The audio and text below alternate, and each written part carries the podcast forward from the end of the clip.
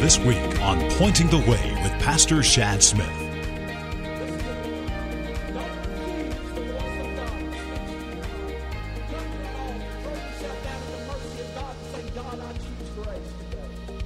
Welcome to Pointing the Way, a ministry of the Northside Baptist Church in Dallas, Georgia. We pray you will find direction for living as we look into the Word of God today.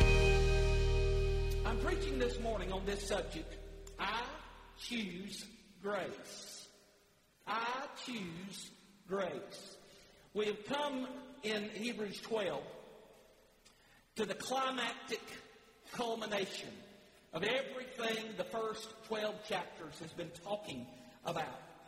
And in this last couple of chapters, what the writer of Hebrews is going to do is he's going to pull together everything that has been said about Christ in this whole book, and he is going to contrast everything he said about Christ with the religious system down here on this earth.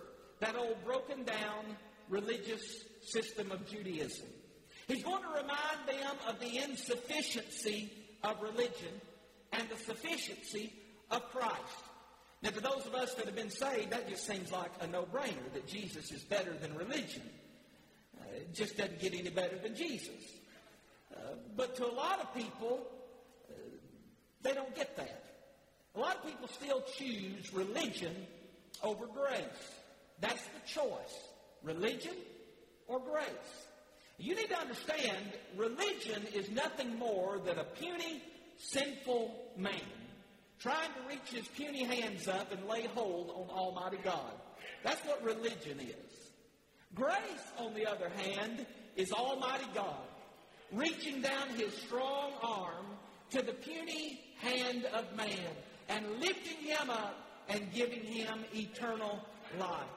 Man that is undeserving, receiving God's grace. And that's what we need today is God's grace. Not more religion, more grace. That's what I needed in my life. And when I realized that I needed that, that I was lost on my way to hell and could not do a thing to change that, I got down on my knees in an old-fashioned altar and I said, God, I choose grace. I want grace. My prayer for you this morning is that you'll make that choice. That you'll choose not religion, but grace. God's grace for your life. I want you to notice how the writer of Hebrews now brings all of this together. I want you to notice how he takes everything that we've learned and he brings it into a closing argument for us today to try to show you and I that it's far better to choose grace over religion. I want to show you, first of all, in verses 18 down through 21, he shows us what I call the reminder of things unattainable. The reminder of things unattainable. What he does in Hebrews chapter 12, starting in verse 18, he takes us back to Mount Sinai. He reminds us of the old covenant of the law that was given to Moses there on the mount. They're reminded of how fearful and how terrifying the presence of God was there on Sinai. That these verses, if they do nothing else for you today, ought to remind you and me of how blessed we are that we're not living at the foot of Mount Sinai. That we're not uh, uh, holding on to the law today, but we've been given grace. We've not come to Mount Sinai, but he'll tell us in a minute, we've come to a different mountain. We've come to Mount Zion. You see, God and his law over at Mount Sinai were unattainable. Unattainable. And that begs the question, why would God give the law if the law were unattainable? Why would God reveal himself if he were unattainable? Well, you have to come to the New Testament, and Paul explains that in Galatians chapter 3, verse 24. Wherefore, he says, the law was our schoolmaster to bring us to Christ, that we might be justified by faith. You see, keeping the law of God back there before Christ, keeping that law was virtually impossible. The law demonstrated the demands of a holy God. The law was the benchmark, the standard, the bar. Uh, once we're given the law, all we recognize about the law is how unattainable it is, how impossible it is to keep. And in that, we see how uh, unapproachable God really is. Now, if God is holy, and He is, and God demands perfection, and He does, what the law shows us is how unholy how unperfect you are, how unable you are to approach God. God is unattainable. So in the giving of the law at Mount Sinai, all we really get from that is we see how much we need a Savior, how lost we really are. Now, I don't have time to look at all the laws of the Old Testament. They say there's 613. How many of you would stay with me through 613 laws? My own wife wouldn't stay here for that long, okay? I know you're not going to stay here to hear 613 laws. Why don't we just take 10 of them? Those 10 commandments. You take those 10 commandments. I don't have to prove to you that you can't keep the law by reading 613 laws. I can read 10 of them. I don't even have to read 10 of them. Let me just share a couple of them with you. Uh, the Bible says, Thou shalt not kill. And then Jesus adds to that in the New Testament, if you hate somebody in your heart, you're guilty of murder. The Bible says, Thou shalt not commit adultery. But Jesus said in the New Testament, if you look at a woman with lust in your lust, you've committed adultery in your heart. Ladies and gentlemen, all the law does is reveal to us that we're murdering, lying, thieving, adulterers at heart. That's all the law shows us. We're law breakers. I got news for you. I, I know every one of you did a good job. You get, did a good thing. You got up and you came to church. You put on your, your, your Sunday clothes today, and I hope you brushed your teeth. You put on deodorant. And the person next to you said amen. And, and, and you came on to church looking your best, as good as you've looked all week. You're trying to be a good person, but I've got news for you. We are not good people. Turn to your neighbor right now and say that. We are not good people. We're not good people. We're not good people. Ask somebody out there this week. Ask them if they're going to heaven and why. And a great number of people will tell you, well, I'm trying to be a good person. I'm trying to live a good life. According to whose standard? Whose standard are you trying to live up to? Uh, you and I don't measure up to God's standard, and His standard is the only one that matters. Do you ever wonder why, when we share the gospel, when we present the good news of the gospel, why people just are running to an altar and falling down on their knees and saying, God, be merciful to me, a sinner? You ever wonder why, if the gospel is good news, and it is, why people aren't just in love with the fact that they've been given good news? Why aren't they so ecstatic that they've received some good news? Well, the reason people aren't responding to the good news of the gospel is because they've failed to remember the bad news of the law. People don't think the gospel is good news because they don't think they need any good news. They don't think they're in trouble. They fail to look at the law of God and see how guilty they really are. The law says this is what God expects at Mount Sinai. God told Moses, here's what I expect. And when he got that list of rules, all the people could do is look at that rule list, that rule book, and look at it and say, we don't measure up to this. This is impossible. Paul said it again in the New Testament, for all have sinned and come short of the glory of God. And so in Hebrews 12, the writer of Hebrews is reminding these people there was a time when all they had was that law. That's all they had. They were completely hopeless. They were unable to keep the law. Nothing they could do could attain a relationship with God for them. No matter how good they tried to live, how good they tried to be, they never, never were good enough. And in their sin, they could not approach God. God was unattainable. Verse number 18 says, You're not come unto the mount that might be touched, that burned with fire, nor, nor the blackness and darkness and tempest. Mount Sinai was a place they couldn't even touch.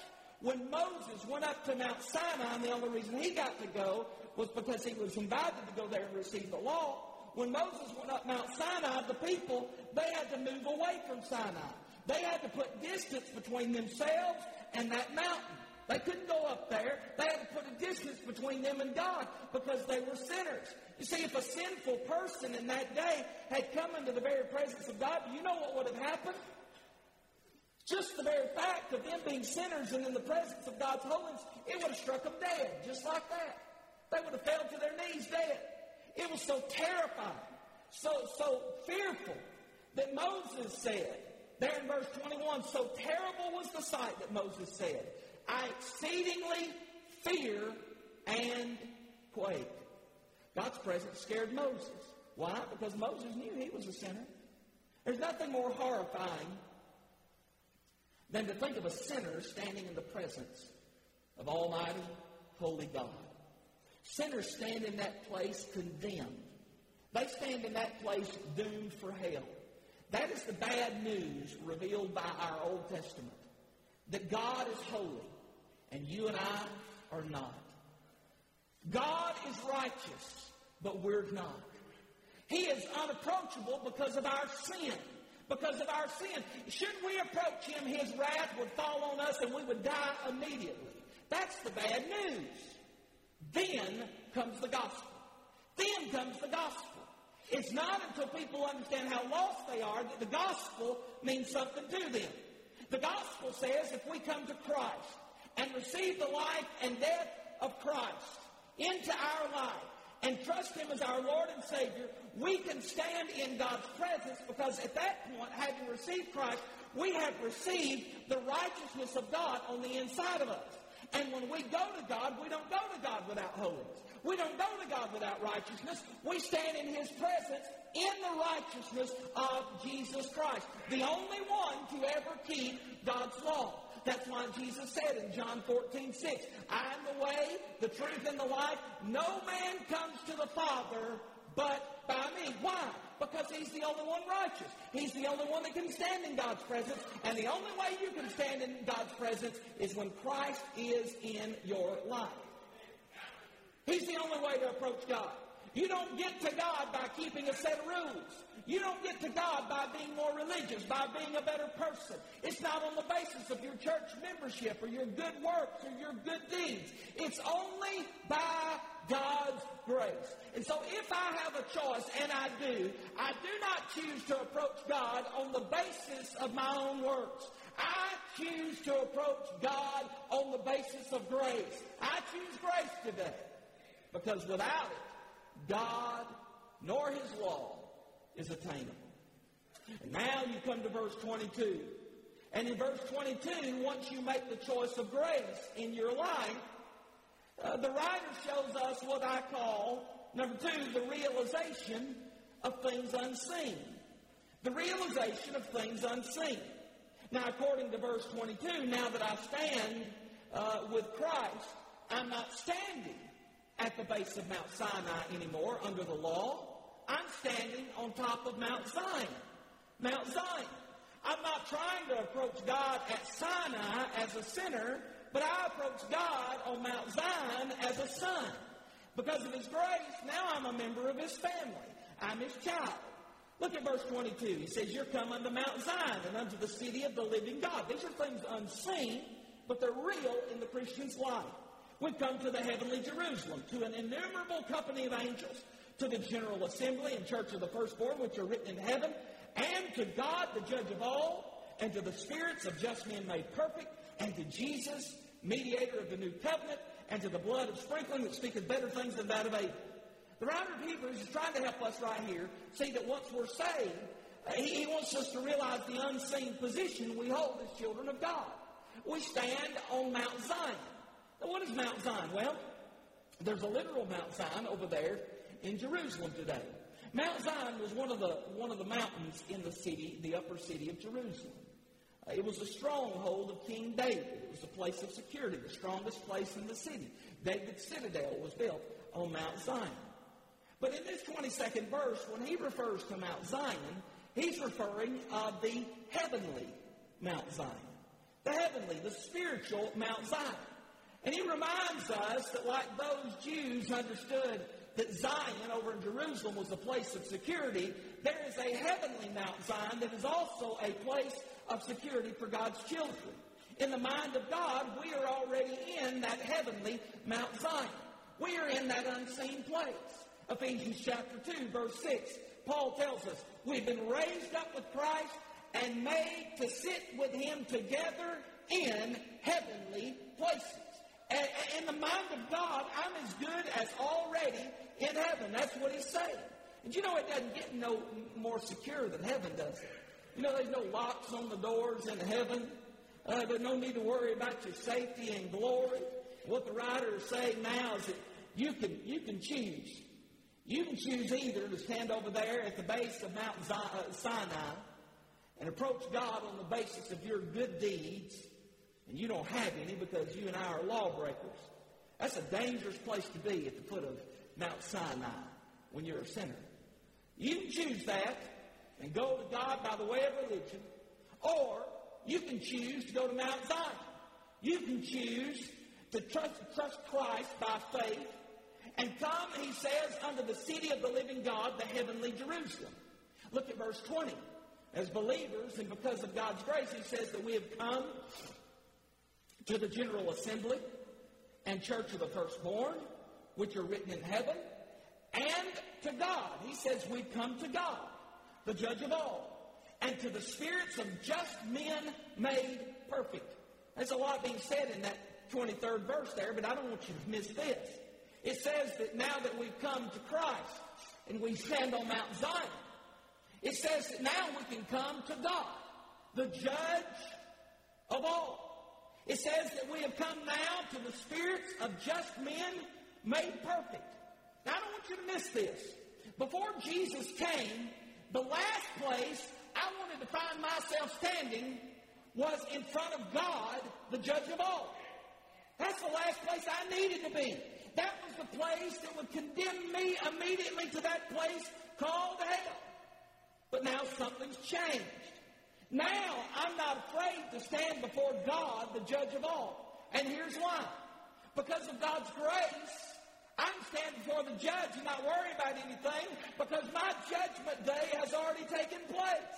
My judgment day took place on a hill called Calvary. And now when I see God, He looks at me not as a sinner, but as a just man made perfect. Thank God He doesn't see me for who I was. He sees me for who I am in Christ. And because of His grace, I am accepted of God. Nothing's ever going to change that unless you can undo what Jesus did for me on the cross, and you can't. And I say hallelujah. If you've been, uh, uh, been saved, I want you to understand the whole secret to the Christian life is really understanding that right there. You don't approach God back then, but when you were lost, and you don't approach God today on the basis of how good you are. Some of you today say, I want to get saved, but I'm not good enough. Oh, I got good news for you. You don't come to God and get saved because you're good. You come to God and get saved because you're not good, because you need a Savior. They're, they're explaining here the differences between God's grace and God's law. Those first verses back, starting in verse 18 down to 21, they showed us what the law brought. The law didn't bring liberty. The law didn't make you free, free at last, like we sung about. The law brought bondage. It brought fear. It brought terror. No man, no woman, no boy or girl could ever live good enough according to the law to approach God. To approach God on the basis of works would condemn you to hell. But today, because of God's grace, you can come to God. And the Bible says in verse 24 that we come to Him today by way of a mediator. It says, and to Jesus, the mediator of the new covenant. You see, many years ago, on a hill called Calvary, the Lord stood between me and God. He took the weight of my sin to that old cross. And the Father looked at Jesus the way he would have looked at me as if I had tried to climb Mount Sinai. And when Jesus got there at the base of that mount, God poured out his wrath on Jesus. The Bible says in 2 Corinthians 5 and verse 21, He made him who knew no sin to be made sin for us, that we might be made the righteousness of God in him. On Calvary's cross, God treated Jesus like he would treat a sinner so that, hallelujah, he could treat a sinner like he would treat Jesus. And for six long hours, Jesus hung on the cross, and he did that so that you and I could have a mediator between us and God. He shed his blood so you wouldn't have to shed yours. He stood in between you and the wrath of God so that God's wrath would fall on him and not you. What is that? That's grace. He could have let you face God alone, but he chose to face God for you. And so today, you can choose the goodness and grace of God, or you can be a fool and you can go to God on your own. Now, I can't choose for you. But I can choose for me, and I tell you what I choose. I choose grace. I'll take grace any day of the week. I realize I'm not accepted by God by the basis of my performance. I'm glad this is not one of old legalistic churches that says you got to do this, this, this, this, and this to be right with God. Listen to me. I'm right with God today based on a man that hung his body on a cross years ago. I'm not going to heaven. I'm not accepted by God because of my performance. I'm accepted because of His performance on the cross. Why would you ever want to meet with God with anything but grace? That's crazy. But some people choose not to realize those things unseen. Look with me now at verse number 25. Herein begins the last warning of the five warnings in the book of Hebrews that we've been talking about. And in this last warning, the writer of Hebrews shows us what I call the refusal of things undeserved. The refusal of things undeserved. Listen to verse 25. He says, See that you refuse not him that speaketh. For if they escape not, who refuse him that spake on earth, much more shall not we escape if we turn away from him that speaketh from heaven. You know, that verse sounds a lot like the first verse of the book of Hebrews. The book of Hebrews started out by saying, God hath spoken. And here again, he reminds us that God has spoken to us. Uh, this is not to be taken lightly, ladies and gentlemen. Uh, when God speaks, we better listen. You better listen when God speaks. Now, the writer of Hebrews is talking to a congregation. He's writing to a church. The church he's writing to is very much like any church. Any church. Did you know that in any church, there are some in the church that have been saved by God's grace? They've been saved by God's grace, and that's why they're there. They're there to worship God. But in that same room, a room just like this today, there are also some in the room that are not saved by grace. They simply come to church because they're religious. And that's what religious people do. They go to church. They go, go, go to meeting. And they go there because that's where religion tells them to go. And what he's telling them here, these people that are religious, they're trying to live that good person life and thinking they're going to heaven because they don't smoke, they don't chew, they don't go with girls that do. You know what I'm talking about? They got all these things right in their life, and they say, well, that's why I'm going to heaven. And they've never received the good grace of God. God sends a warning to people like that. He says, listen, see that you refuse not him that speaketh. God's speaking to your heart. You need to understand you didn't deserve for God to speak to you today. You and I, we are sinners. But when God speaks, it's not because we're uh, so worthy of hearing from God. It's because God wants to show us grace. It's because God wants to save us. It's an expression of His grace. Think about how God has been showing you grace already. Think about how good God has been to you that He arranged your life to put you in this building under the sound of this message.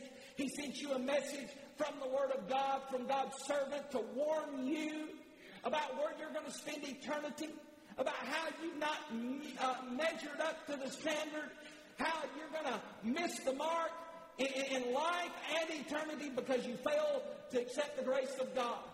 God has spoken to your heart this morning. Some of you already, He's speaking to your heart.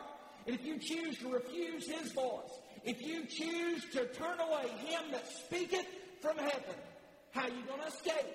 That's what He says. How are you going to escape? And the answer is very simple, ladies and gentlemen. You will not escape. You will not escape. You will meet God in judgment. And you will be judged in eternity on the basis of how well you live. And I'm telling you, probably not one of you didn't get to church without breaking some sort of law before you got here today. You're going to meet God. You're going to be guilty. And if you've offended in one point of the law, you have broken the law of God.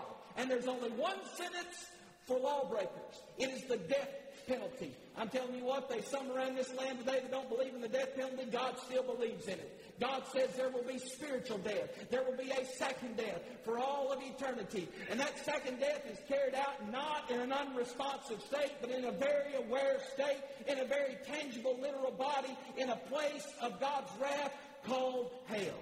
You'll very quickly learn when you stand before God in your own, own good works that those good works were not good enough. And so God will look at the whole of your life. He will analyze your life. He will look down and he will say, I see no righteousness in your life.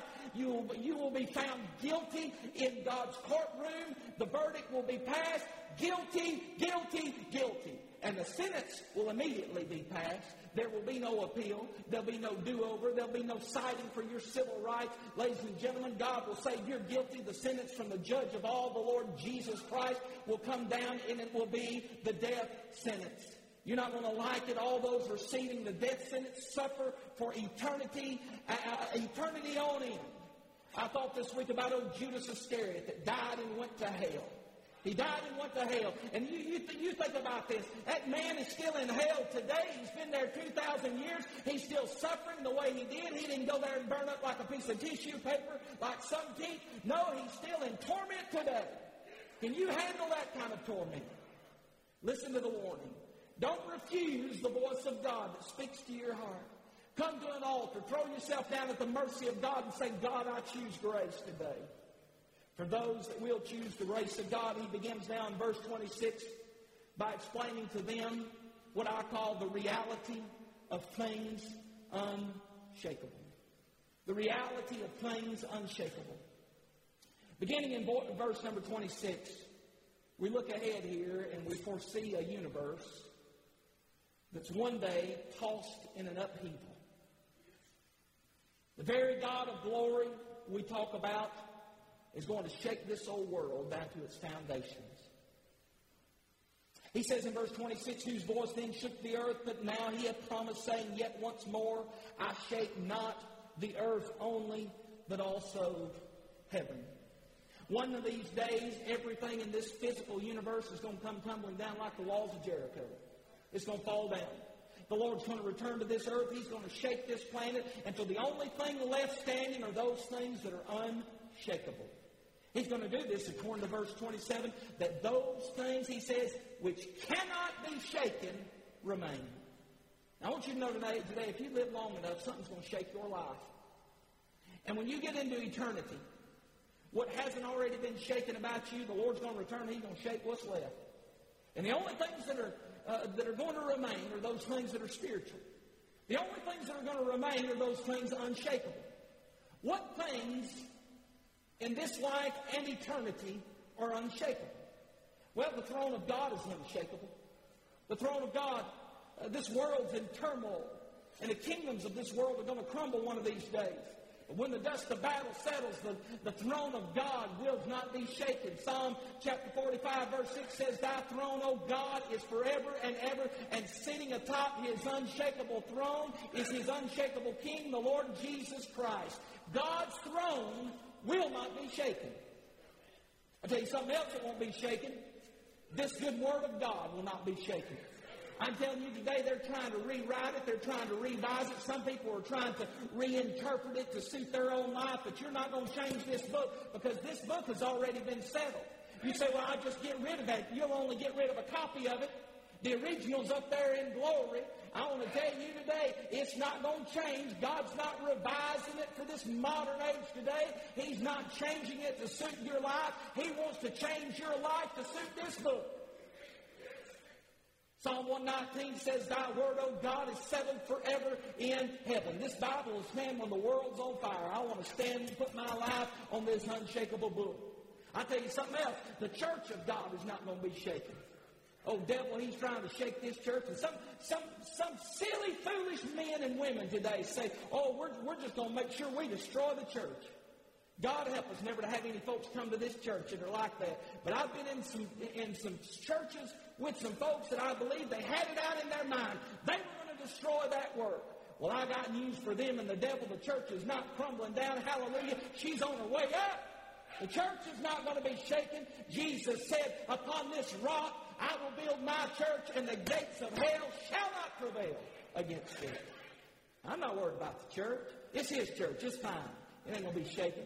Tell you something else. The Son of God's not going to be shaken.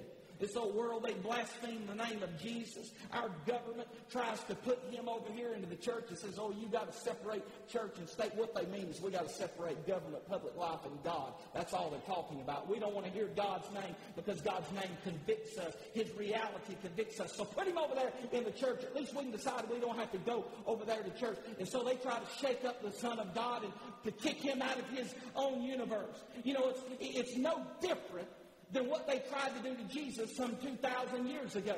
He was stirring them up, upsetting their apple cart over there in Israel back some 2,000 years ago. So they said, We'll shake you up. We'll do away with you. So they arrested him and tried him unfairly. Uh, they had a silly court that did everything wrong and not by the book. They, they, uh, Pilate said, I find no fault in him, but they still crucified him on a cross. Then they stuck him in a tomb. Why? They were trying to get rid of him. They were trying to shake him up. But three days later, something went to shaking, and it wasn't Jesus. It was the door of his tomb on Easter morning, and the unshakable Christ came walking out of the grave. So I got news for this old God despising world. You're not going to shake Jesus. He's the unshakable Christ. And one day every knee shall bow and every tongue shall confess to the glory of God the Father that Christ is Lord. That's the reality of the things that are unshakable. And I want to ask you today, why would you want to build your life on anything but those things that are unshakable? Don't choose the things that are going to fall apart and have your life falling apart with it. Choose grace. And when you choose grace, you'll get all those things that are unshakable in your life. And then we come now to verses 28 and 29. And in these last verses of chapter 12, we see what I call the receiving of things unmerited. Verse 28 says, Wherefore we receiving a kingdom which cannot be moved. He says we're receiving a kingdom our Lord's kingdom is going to last forever and ever. But notice right there in verse number 28 again. He says, Wherefore, or because we're receiving a kingdom which cannot be moved. Look at what he says there. Look at that. Let us have grace. Let us have grace. Let us receive the one thing that we cannot merit by our good deeds and our good behavior. Let us receive the one thing we don't deserve but has been freely offered. Let us have grace. You know what he's saying? He's saying, choose grace. Choose grace. And then when you do, he says, go out, serve God acceptably with reverence and fear. Why?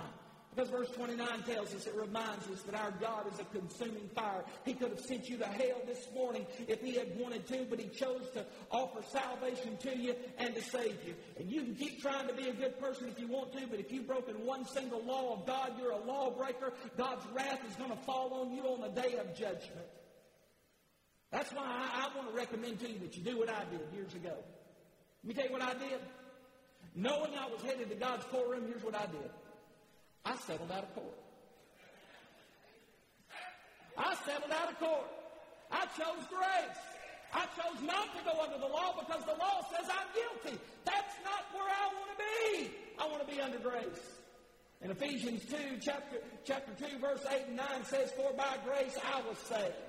Through faith. That not of myself. It's a gift of God. Not of my works, lest I should boast, is what he's saying. I realized a long time ago, folks, I'm not good enough for heaven. You're not either.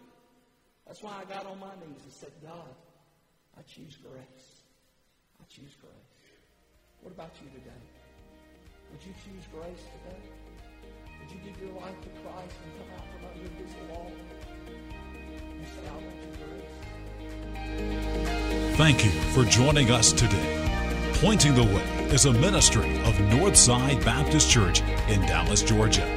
If you would like to contact the ministry, you may write Pointing the Way, 120 Northside Church Road, Dallas, Georgia 30132. Or visit us on the web at www.northsidedallas.com. Until next time, open God's Word to point the way for direction in your life.